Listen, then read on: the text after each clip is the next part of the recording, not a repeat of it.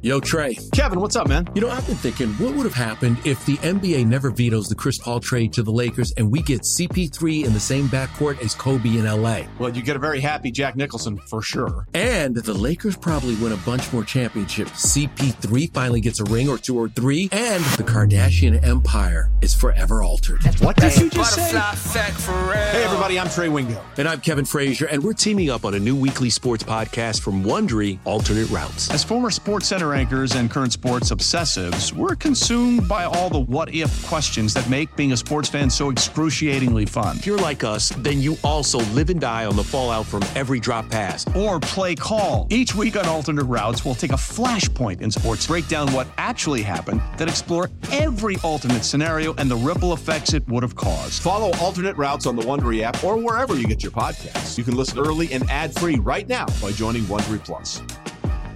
Passion, drive, and patience. What brings home the winning trophy is also what keeps your ride or die alive. eBay Motors has everything you need to maintain your vehicle and level it up to peak performance from superchargers, roof racks, exhaust kits, LED headlights, and more. Whether you're into speed, power, or style, eBay Motors has got you covered. With over 122 million parts for your number one ride or die, you'll always find exactly what you're looking for. And with eBay Guaranteed Fit, your part is guaranteed to fit your ride every time or your money back. Because with eBay Motors, you're burning rubber, not cash. With all the parts you need at the prices you want, it's easy to turn your car into the MVP and bring home that win. Keep your ride or die alive at ebaymotors.com. Eligible items only. Exclusions apply. Celebrate and save at Ashley's anniversary sale with hot buys, your choice of colors starting at just $3.99. Ashley Sleep mattresses starting at $2.50. Plus, receive a free adjustable base with select mattress purchases and shop top mattress brands like Stearns and Foster, Tempur-Pedic, Purple, and Beautyrest Black with 60-month special financing. Only at Ashley. Subject to credit approval. No minimum purchase required. Minimum monthly payment, down payment, tax, and delivery may be required. See store for details. Yeah, there should be some passion. This doesn't have to be boring, boring, boring. You guys get bored by baseball. Hey, one thing the game needs is more people like you. You, you. Still have grown men run around tight pants. It's Mookie Betts. It's Daniel Bard. It's Steve Aoki. There's Saltalamacchia. This is Brock Holt. Hey, this is Jon Lester. Baseball is baseball. Baseball isn't boring. Welcome to Baseball Isn't Boring. Here's your host, Rob Bradford. All right, baseball is not boring in large part because of these guys. It's been the, the, that way for a while. Tim Dierkes, Steve Adams of MLB trade rumors. Thanks MLB trade us, rumors. Basically, you want to talk about a launching pad for baseball not being boring. Like this, you guys have got us through so many, so many important months of the calendar year. As as we sit here right now, this being one of them. But I just want to say thank you for that. Thank you. Oh, you're welcome. Thanks for thanks for always uh, being a supporter of ours. Um, yeah, we, we love the off season here. You know, it's our time to shine. I mean, aside from the trade deadline, is when things are really popping, and it's just super fun. Yeah, yeah. This, go oh, ahead, go Steve. Ahead. Uh, this time of year is awesome. Like, I mean, we put a. I know we're going to talk about the, the top fifty and everything coming up here, but like, it's it's it's just a ton of fun to to spend the time kind of you know, kicking things back and forth with Tim and Anthony and Darragh and our whole team, and and really focusing in on that. And uh, it it's a lot of work goes into it, but it's it's always a, a really fun time. Well, the we, there's there's as you said, we're gonna get into the top fifty, which is it's just one of the many great things MLB Trade Rumors does. But uh, for me, it's it's like Christmas in November. It's great. It's so good, and and and I can't. And I, t- I listen. I've told you guys this before. It just it I am in awe of how accurate you guys are, how close you guys are. And I know that you, you put a lot of work into it, so it's no accident at all. I guess the first thing I'll ask you guys is that having done this, how many years have you done the top 50 for? Um, I get, uh, I mean, we've been a website for 17 years. Um, so I don't know if this is the 16th or 17th or whatever. I used to do um, much simpler versions of this like in the early days there i mean there was a time when i was the only writer on the website and if you go back and read those posts they're really embarrassing They're nothing like you could find on the website now. Sometimes Steve sends them to me because they're funny. Um, they're very conversational and just lame. Um, but still, I would crank out a list, and I would crank it out in like a few days back then, so I wouldn't count that. But I'd say at least for the last decade or even more, you know, we've been doing an involved collaboration top 50 process. Um, it used to be at one point that we just predicted teams and we would have a consensus team pick and we wouldn't even really predict the contract. Then um, we added contract predictions and then we decided that the team predictions were such like a goofy thing that you can't really nail that why don't we each do our own and give them a taste of like here's what three or four different guys think. And then we don't have to sit there and try to come to a consensus on this team's going to sign this guy and because it's all a big puzzle. And so yeah i mean it's uh, it's really evolved over the years. It's so good. And and so let me ask you this each of you. Give me the one and this is maybe not a fair question because i should have given you the heads up. Give me one which you're like man I nailed that one. I, I, I feel really, really good about the fact that I nailed that. And there's been a lot of them, but there's probably some that, you know, that a lot of people like, I did not see that coming in. And I, I, I find myself saying that all the time. I might look at your list and like, no, no chance. And then boom, there it is. It's right on the money.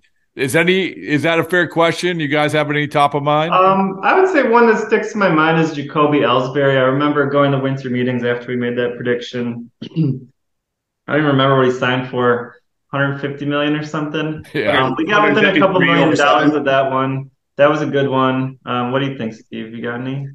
Uh, I mean, I got a, a, James McCann jersey over my shoulder there, framed on the wall because because uh, that was a that was a prop bet between Tim and I. Tim wanted to give put him at like I don't know five million dollars or something, and I was like, this guy's getting thirty plus, and he really like, no, yeah. absolutely not. we made a little wager, and uh, seems like Tim and I have one of those every year. It's usually a catcher that I think is going to get paid more money than he. Yeah. So this year I learned my lesson, and when he started uh, pumping up Christian Vazquez, I said, "Yeah, no, you're right, Steve." I still wanted to go higher up Vazquez. It's a three-year deal. It's totally fine. We're putting that. So, so that would be the one this year if you had to make one of those bets, Vazquez. No, I actually agreed on him. So the the one where I'm like, listen, I just don't agree with you, but you guys are are really smart and plugged in, so I'm just gonna let this be the prediction. Would be Carlos Estevez. Um, yeah. I, if I was making the list, I wouldn't have put him on the list if I was doing it solo, and it would have been kind of an oversight. So Anthony Franco, who collaborated with us as well, um, was just really stumping for Estevez that he throws hard, and you know they're going to get him out of Colorado, and he's going to get a three-year deal. Everybody's going to want him, and I'm like, no, he's he's not going to get a three-year deal, and I still don't think he is. But he's on the list, having it in deference to Anthony and Steve. Um, I like it. No, I yeah. like it. I mean, this is what makes the, the conversation fun because now yeah. I'm going to look at Estevez. I'm like, oh yeah, you know, the, I, before I wouldn't even paid attention to it. And yeah, should... and so if, if Anthony's right, he's going to get. I'm going to send him the only Carlos Estevez jersey that exists outside of his own family. I would, I would assume. No, no offense. And we should we should know that along with you guys, Anthony Franco and Darragh McDonald also are contributors to this, making the predictions. Yeah, um, yeah. So, which is, and, and you guys have talked before about this, about how you sort of get together and you exchange ideas and I would imagine emails and, and it's, it's, it's a very sort of detailed back and forth sort of thing, right? Yeah. Yeah. Um, I, so in, in the lab, I mean, basically for the entire time I've kind of been the quarterback of it. This year I kind of passed the torch to Steve. So almost everything that you see written in the post was written by Steve, and he took a little bit more of the leadership role of it this year. But um, we still ended up doing something a little bit close to our typical process for deliberation, which is we get like a Slack chat going with me and Steve and Anthony, and really just argue for hours on end about free agents. And we start that. We it's all of October. It's it's it's fun and it's also really draining because you're arguing about like Drew Smyly and you're like, this is ridiculous. We got to get back on track. so it's a question that I've asked you guys before. Who, what is the other than Estevez? What was the one that that you argued about that led to the most spirited debate? What do you think, Steve? Oh man, the most spirited debate. I don't know. Like we we went we had we had some and this is just a me thing, I guess. I don't know why. I don't have anything against the guy personally. I'm sure he's a good dude, but I, I just like like the the Jurickson Profar this year. I was just like this guy. I there's so many predictions out there for him. You know, going four years and 50 million, and and Tim kind of kept being like, "Are we light on this guy?" And I'm like, "No, no, we're we're too heavy on him at two and I wanted him at like two and 15, and I think we put 220, and that's fine. And he might get more than that. He surprised us the last time, but um yeah, there's there's definitely some of that, and it's kind of a fun or not maybe not fun, uh, but like a weird quirk of the entire exercise is that you find yourself arguing for the reasons why a guy that maybe you don't even like that much as a player, but why the market will value him, and so yeah. you're like, listen, listen, I don't think this guy's like that good, but like somebody's going to for these reasons, and he's going to get paid, and you're sitting there like arguing for numbers that in your mind are like this is insane. Like i would never like i would never ever like endorse this contract personally but um you kind of have to yeah try to put yourself into the into the headspace of how the market's going to react to a guy. It's interesting that you say that. Factors. You know, we were just talking. I just had Dayton Moore on, and we were, we were talking about how, you know, how teams value things, and and is it, it, maybe it's a little bit cyclical now with teams maybe coming back around to valuing doing the whole we value this guy because he's a good guy. He's a good clubhouse guy. Where I think in the last couple years he had tilted so much into, well, you know, we see that he has this ERA, but his spin rate's this, and we. So for you guys, you know, that's the challenge too, right? Like you see a guy and you're like, yeah, but then you hear the buzz. Well, hey, listen, we like we like the analytics on this guy. We like the the the profile of this guy going forward. So that's a challenge, right? And that must be a little bit different this time around. Yeah, I would say we can usually take a fairly educated guess at who the guys who are going to have buzz based on stats or statcast or stuff like that. Um, the the thing that can be harder is the Eric Hosmers of the world, where it's like, mm-hmm we know he's going to get a lot of money. We know it's going to be more money than we think he's worth, but we still think he's going to get it. And so we're trying to predict what he what he is going to get and what his earning power is. And so um, you have to put him kind of higher than you're comfortable with, and it's going to be based on some intangible things. And you know, you know, we don't really have a good survey of like, well, why why does everybody love Jurickson and Profar so much or Eric Hosmer, and we don't really know why. Yeah, do you, do you, uh, go, go ahead, Steve uh, is to to you know piggyback on that that the byproduct of that is then people you know assuming that we think that that's you know what this player is worth and it's like well that's not really what yeah. we're doing um and yeah, Keith, to, Keith Law kind of does a list and he's been doing it for a long time and it's really good and it's like here's what I would pay the player um, and you know for example he said he would give Aaron Judge a four year deal and I was like well yeah okay that makes sense and I mean you're you're not even really in the bidding here at all mm-hmm. um, so we put him for um, eight, I think, or eight nine. Three thirty seven. Yeah, and so you know, we're not. It's not an endorsement, you know. Yeah. Was, uh, how much do the agents factor in?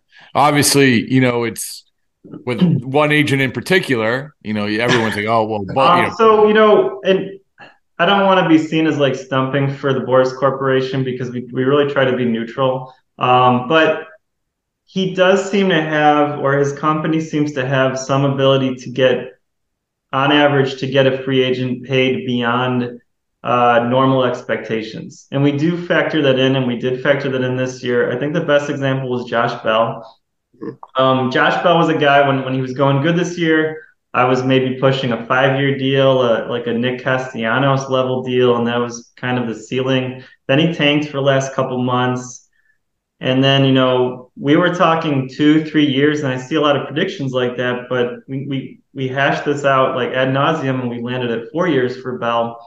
And it's like, well, who would give that to him? And we couldn't really answer that all that well, but we kind of just bet on Scott Boras just finding a way. Like he he's done that so so many times where you couldn't really identify what team it was going to be that would give this crazy-ish contract, and he still got it. That's not every single time, but it's it's a lot, and I, I believe it's more than other agencies can pull off yeah, I, I, think part of that stems from like he just has so many clients in general. Um, but I mean, with regard to Bell, like we looked specifically at like almost like this type of skill set, you know. And you mentioned Castellanos, which is like a very offensive first player, very like defensively limited. Um, and you go back and you look at, you know, he got Castellanos that's you know a, a nice contract twice in free agency. Mike Moustakas, the deal with the Reds, it took him a few times, and Moustakas is an example, you know, with the first and second trip through free agency, how maybe like he does it does it's not a guarantee that just like oh hey like it's it's you know the Boras Corporation so they're going to get this guy tons of money like I think that's a fallacy as well but there there are some demonstrated examples of like this is a guy who we have looked at and said we don't see it we don't see it and and we've gone low on the prediction and then it's you know 3 months later lo and behold like here we are it's like, oh well, yeah, you know, we were talking about that, and we all kind of agreed, like, it, it doesn't make sense to us, so it's not going to happen. And and there are just certain circumstances where Bell being one, where I think we just kind of like put the trust there and said, okay, like yeah, like we don't see it, but it's it's a vote in favor of you've gotten the skill set paid enough times in the past that we're like, okay, you'll find a way. That's why I think it's it's really unbelievable that you guys do what you do because we just went through it. I mean, you had agents, you have analytics, you have you know um you know perception personality perception you know all of that stuff and you have to factor it all in. Yeah. and so looking at the number one guy you already mentioned him aaron judge. You you guys all had all four of you had him going the yankees which i would concur. Congratulations. I agree. Uh but eight years at 332 eight years at 332 the guy's he's into his 30s which obviously you factor that in um, was there when he's going through this historic year and you guys landed eight years? Well, let me ask you this: before this year, knowing this guy's going to be a free agent from day one, this was the conversation with Aaron Judge, contract year, contract year. Did you think that he would land at eight years, three thirty-two? Is about what he, you thought he would land at? Oh no way, no. Um, no. I think we, I think that this year got him in our minds the eighth year that we really didn't think made sense for him at his age. So we granted him that. And then I also think we pumped up the average annual value quite a bit. Um, mm-hmm. So what was like the Yankees offer was like 30, right? Yeah. Um, uh, 30 and a half was the AAV. Yeah, yeah. So, I mean, we, I mean, maybe, maybe with like a typical judge year, I, I would maybe said like seven times 35 or something in that range, or maybe even mm-hmm. pushing a little beyond, but um, you know, we're we're over forty, so yeah, it was just. Uh, I mean, if you look at if you go by um, and look at WRC plus, like it's the best non Barry Bonds season anyone's had since Ted Williams in 1957. Like it's insane what he went and did this year. Um, and you know, one of the things that we look at and, and, and try to keep in mind when we're predicting these contracts and specifically the lengths is there is a pretty demonstrated pattern of what age teams are willing to pay through for position players for pitchers. Um, and the you know the the days of a 30 or 31 year old free agent getting a 10 year deal that goes until he's 40 have kind of like come and gone. Most of those decade long deals you see are for guys who are like Harper Machado 26 years old 27 Corey Seager um, Seager might have been 28, uh, but like it, point being, it's it's it's a younger age, um, and we did give Judge the extra year. We we've said that some teams going to, even though most free agent contracts for position players are capped at age 37, like Judge's season was so special and so good that he's not only going to not have to sacrifice that annual value, he's going to get the extra year that teams are typically reluctant to give out. Um, and the contract that we picked, we kind of settled on because it makes him the first forty million dollar position player, and it's enough to um, push him back, push him past Bryce Harper's uh, all time free agent record. He doesn't have the largest contract ever, but it's the largest free agent deal. So I think that's something that will you know certainly matter to to both the player and the agent. You know, one thing on the Yankees topic, um, I tor- it, things get really crazy when we're about to publish the list. We, yeah. We're the only ones. We like to wait until all the qualifying offers are known and then hit publish.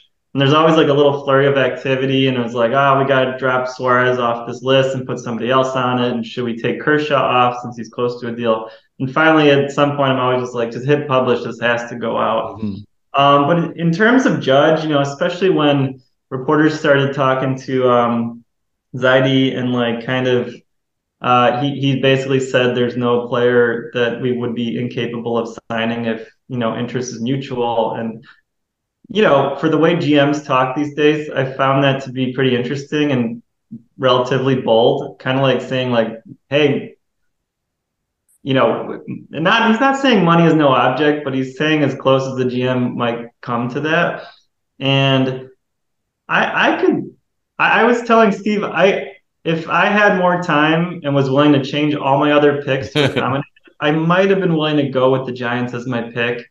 Um, and I think it would have been kind of fun too to have us not all agreeing, so that might have been a bit of a factor. But if had I done that, I would have had to think about how will the Yankees spend their money now. And I think I had like Correa on the Giants, so I did take him off. And it's like, okay, do I want to redo all this stuff or just leave it? So I just left it. But I, I don't have like total certainty. Like it does seem like those are the top two teams, and it's really hard for me to see a, other teams wedging in, even though I'm sure there's going to be competitive offers from teams outside of those two. I definitely cannot identify them at this point. Like even just logically, like I can't. I th- I think there'll be other offers, and, and I agree. Like I don't necessarily feel it's you know like a slam dunk, like ninety percent judges back to the Yankees. Um, but it's one of those things. I wish one of us had just like just for the fun of it, like because because and not only for the fun of it, but to reflect the fact that like we do think there's like a, a, a legitimate, not crazy, you know, pie in the sky chance. Yeah, he leaves. Like, and it's not. It could be you know closer to like 55 45 percent than you know, when you see all of us predict the Yankees across the board, it's like, oh, well, you know, I think a lot of people think, oh, 100% they think he's going back. And it's like, that's not the case at all. I think we all just felt slightly better as individuals and we don't collaborate, you know, with each other on the team picks necessarily. Mm-hmm. So I think we all just felt slightly better about the Yankees than, you know, the Giants or, or like Tim said, some kind of, you know, random mystery team. The Mariners could do it. The, the Padres seem to like just dig money out of nowhere and are always in on every marquee uh, free agent. So they'll probably try to get something creative done. But uh, yeah, I, I, wish one of us just to kind of reflect. We don't think this is a certainty. I do. I do wish that somebody had kind of gone off off the off the rails a little bit there, like Anthony did last year when he picked Riz, uh, uh, Freeman to to leave the Braves. Oh well, yeah. I mean, listen. I mean, I I think the consensus you know, 90% of people would agree with you guys about the going back to the Yankees. It just feels like it, it, the ultimately you want to be right. You're right. And I think that you guys go going with what you believe is going to be right. So I, I do not begrudge you for picking the Yankees. Now, overall, this free agent class, I was on MLB uh, network radio yesterday and I said, it was brought up.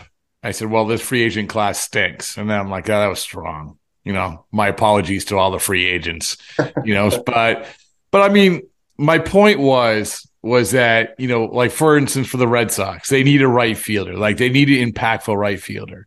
Like who's that guy they're going to sign for four years and feel really good about, you know, mm-hmm. other than like the Aaron Judge.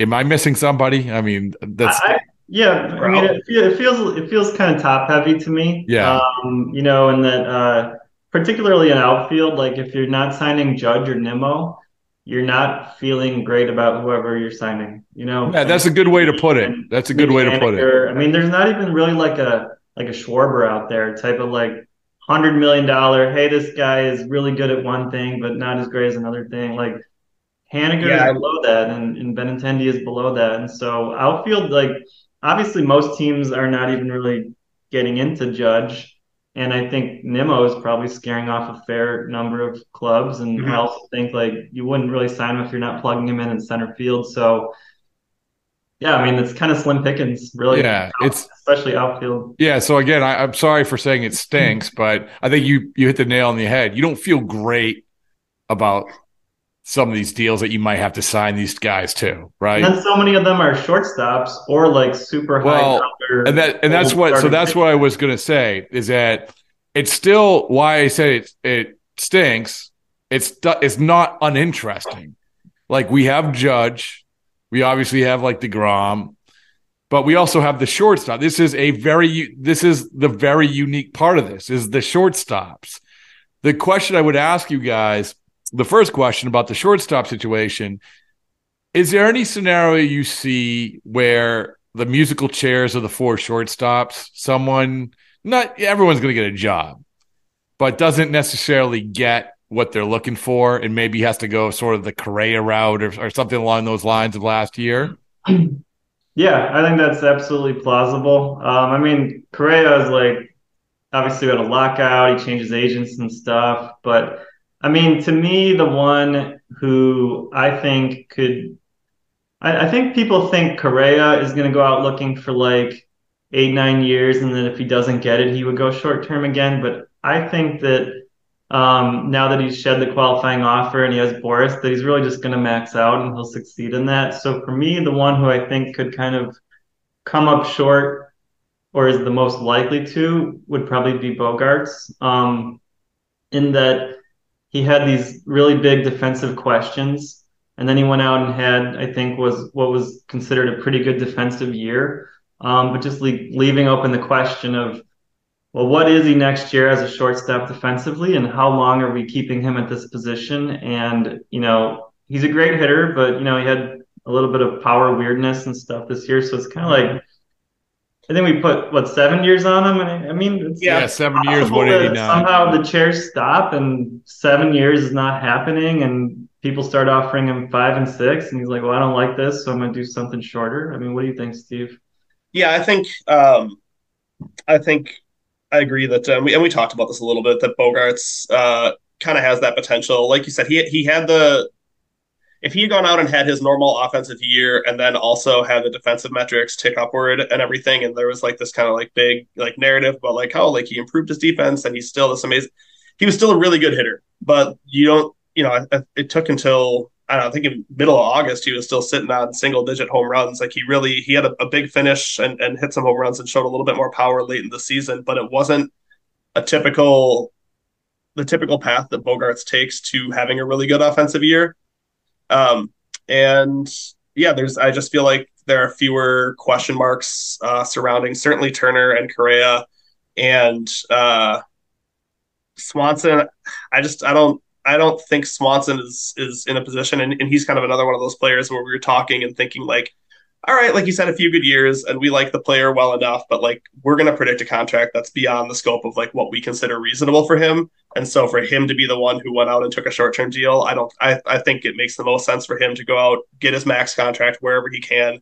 Um, but Bogaerts, yeah, like it, it, it could hit a situation where he's looking at, you know, three and four year offers at like super premium annual values, and that could have appeal to him, especially since he took the team friendly extension in the first place with the Red Sox. And, you know, that, that six years and 120 when he would have been a 27 year old, 26 year old free agent was was really friendly to Boston. Mm-hmm. Um, and so the allure of if he has to take a short term deal, kind of almost recouping some of that money that he probably left on the table in the first three years of that extension, I think that holds some appeal. He, you know, I think the Red Sox are banking on that to a certain extent. We'll, we'll have to see where they land, and maybe you know they're they're gonna like react to the market.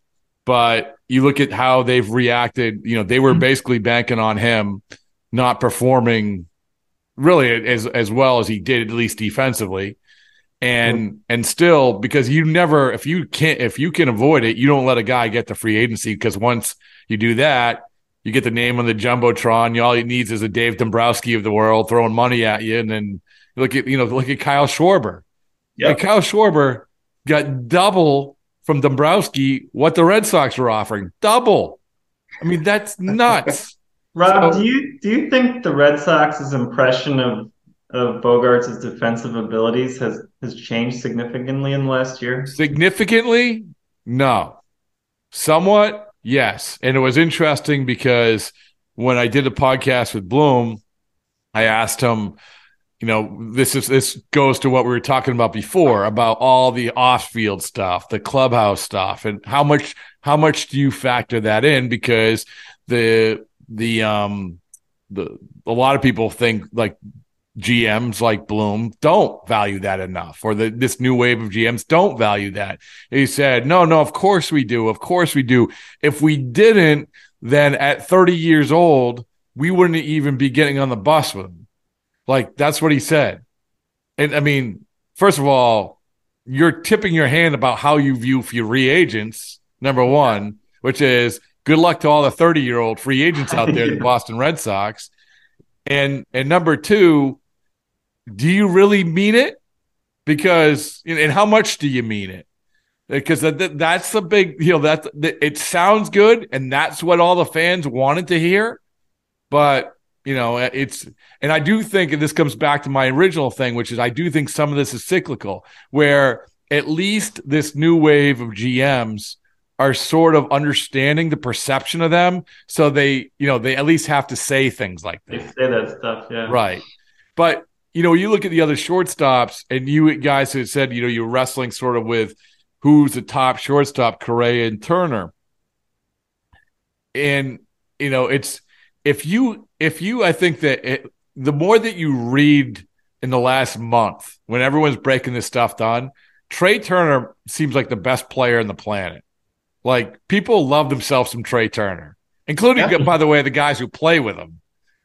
And so, I mean, how close was that for you guys? Because Correa obviously is coming down, coming off for like a eh, year for him. I think, I think, kind of your um, your initial impression is going to be to have Trea outrank Correa. I think Steve and Anthony kind of talked me into and eventually got me to agree with the idea that Correa possibly or slightly probably has a little more earning power, I think, because of his age and maybe superior defense. Where do you land on that, Steve? Yeah, it, it's one of those things. Um, Correa, Correa really helped himself out over the, the finish of the season. Um, I for a long time we did have Turner better. Uh, I uh, it's funny. I, have heard a lot of people say, you know, not and not just Rob, that you know Correa had kind of an eh year, and like I guess if you look at his counting stats, he did. But by the time you add up his finish and you factor in the fact that like power throughout the league was down as a whole this year, which applies to Bogaerts too, by the way. So I, I should throw that caveat in there. We're talking about his uh, drop in power, um, but like Correa still ended up on a rate basis, like pretty similar to what he was last year. His his his WAR totals and everything look less because he didn't replicate last year's ridiculous like platinum glove season and a couple defensive stats actually had him uh you know below average even but like to to rob's point on how like this year didn't wildly change teams for the red sox perception of um bogaerts defense i don't think that one year of kind of like so-so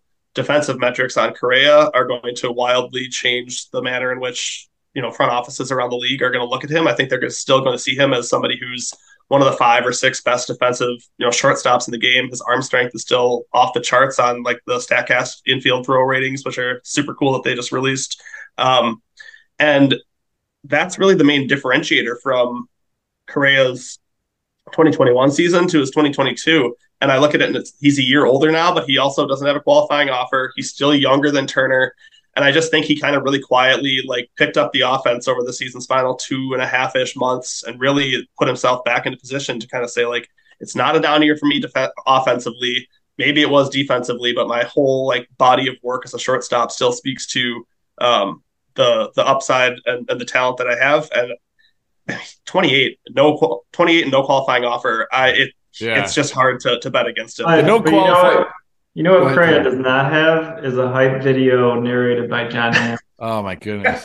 Man, that was so ridiculous. I feel like I want to do a hype video on the hype video. I want to do like Please do. I want to do like a well first really of all lame. first of all if just... one of my one of my missions in life Um, in life I mean in the next 2 months I definitely want to do a podcast with Jon Hamm oh. talking about the hype video. Oh, please do. And, and where did where was he sitting when he recorded that? And oh, why does it sound so bad? And it just and, and, and, and, let's be honest. Let's be honest. It's like, what is I I, I guess I don't know. I guess it can't hurt. For? But what's it for?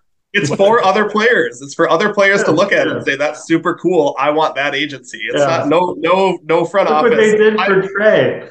It's awesome. Chaim Bloom is not going to look at that video and be like, "Wow, I really do need to sign Trea Turner." No, but that's that's a great point, and it's it's much like when Boras is doing his one man uh, one man show the other day at the GM meetings, and all I can think of is I want to hire him just for him to make my name into a pun and then make yeah. me a lot of money, right? Mm-hmm. Yeah, the, the puns are great. I love it. And you know, as much as I'm like, you hear him saying this stupid stuff about the X Men and all that stuff, and you're like, okay, today's GMs like they, this doesn't matter. But then like you read the thing about Jim Crane today, and that he's like essentially, you know, Steinbrennering the Astros now, and you know, he gave Montero all this money. And you're like, well I mean, given the money at stake, it makes sense to try to push some goofy stuff on an owner who yeah. probably shouldn't be running baseball operations. Like, there's still yeah. a guy out there. a lot of a lot of those, especially the big contracts, you know, are so conducted uh, at the ownership level. Um, you know, s- some teams certainly more than others, but I mean, even if even if it's a, a, a owner who has full trust in his baseball operations, that they they're not giving him you know carte blanche to just go out and spend three hundred something million dollars. It's like you when you're you know signing a player for that much money, like I'm going to have to sign off on it, and you're going to need to be sold on that. And maybe, you know, maybe that uh, Jon Hamm video, you know, comes through there for whatever team signs uh, signs Trea Turner. I'm not sure. I wonder if I wonder if some G, some GMs like the owners kind of heading down the path toward doing a a bad, really long contract for for a very good player. And the GM thinks, well, is this the hill I want to die on? And then basically not get this player and how long am I going to be in this job? Like three, four, oh, five I'm sure it happens. You know, yeah, like, absolutely. Okay, fine. Go sign the guy, and maybe we'll win in the next three Listen, years. I mean, again, not to keep it Red Sox centric, but Pablo Sandoval, Hanley Ramirez off season. Yep. You know, and and like I had when when they're talking about you talk about perception, I had a very smart executive in in the front office say oh well, yeah, listen, because he was Pablo is just coming off the World Series MVP.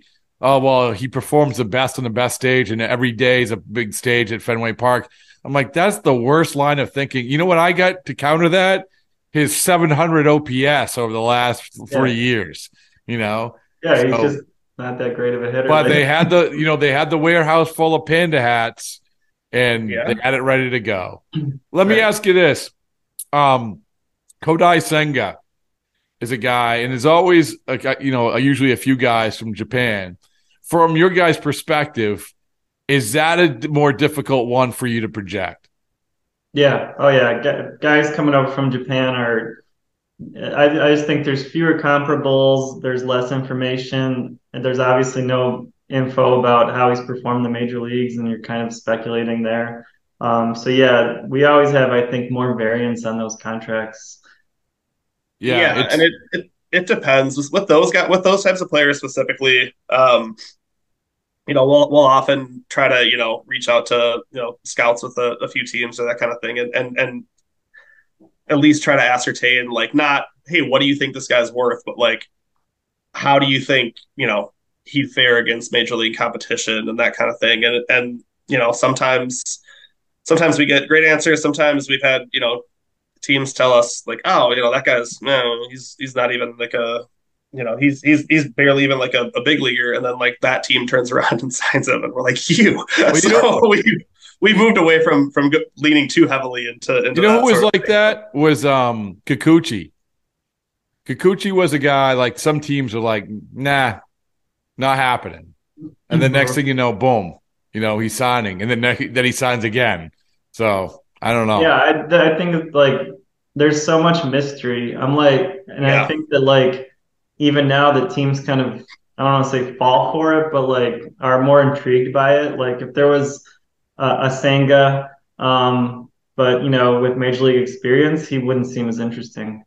Yeah, we talked about this with regard to Nick Martinez when I was, you know, trying to figure out if he was going to opt out of the 18 million that's left on his Padres contract a, a couple months ago, and, and he ended up doing so. But um, it his earning power wasn't. I didn't. I don't think like clearly like that much more than the three years and 18 that he had. He might go get that money over two years though, and then set himself up to to be a little better off down the line. Um, but there's that uh, that unknown, that upside, and you see like this. Oh well, what could this guy do? And like mm. you're willing to pay for that, and then they come back here, and Martinez had, had a really solid year in San Diego, like nice pitcher, but wasn't overpowering, wasn't blowing guys away and dominating them, and it became kind of a borderline question, like which sounds crazy. Like he got twenty five and a half million dollars last off season based on just like you know a hope and a prayer And then this year he goes out and performs decently against, you know, major league hitters, not amazing, but decently. And you're sitting there like, well, is, I don't know, is he gonna is he gonna walk away from three and eighteen? He might not get that on the market. Like, there's a logical disconnect there, but teams are very willing to bet on the upside and bet on the unknown. And, and I think you see some of that with whether it's Kodai Senga or Seiya Suzuki last year or Kikuchi in Seattle, you know, years prior. Um, that that that level of intrigue is appealing. Well, guys, you've been very generous with your time. Last thing, I'm going to spin the wheel of uh, free agents, and I want you to land on the one guy in your top 50 of all your predictions, which you're like, I nailed that. Like we talked about the ones that you said, Jacoby Ellsbury, James McCann. Okay, mm-hmm. give me the guy that you like. If you had to go to to the betting table or the betting window and say, "This is what I'm betting on," this prediction, which one would it be? Mm, both both team and and and terms. Oh, jeez. Yeah. See, oh, come man. on. I'm, I'm I gotta like look at the top fifty. there you must have been one like, ah, man, I nailed that one. You know what I want to go with that I think is like a little out there, but I'm just gonna go with it. Would be uh, Justin Verlander. Um, I just got this idea in my head that I could see him on the Dodgers. Um, we went three years and 120 million. Um, I, I, won't take credit for the three years because that was um, a Stephen Anthony push, but I could see it, and I think most people assume too. But I also see the logic he doesn't need to accept to because he's that good and he wants to play, in, you know, into his mid 40s. And I also think there's kind of this, just this assumption that the Astros are going to keep him. With the Crane variable, I really have no idea, but I think that when a player does like one um, team friendly ish deal, as he kind of did, it doesn't automatically mean the next deal a year later is going to be the exact same way. And sometimes it can mean the opposite. Like, okay, I gave you this gift, right? You made me, um, you know, prove it by having like an innings thing to trigger the uh, player option or whatever. And I did it. And I basically won the Cy Young Award, most likely.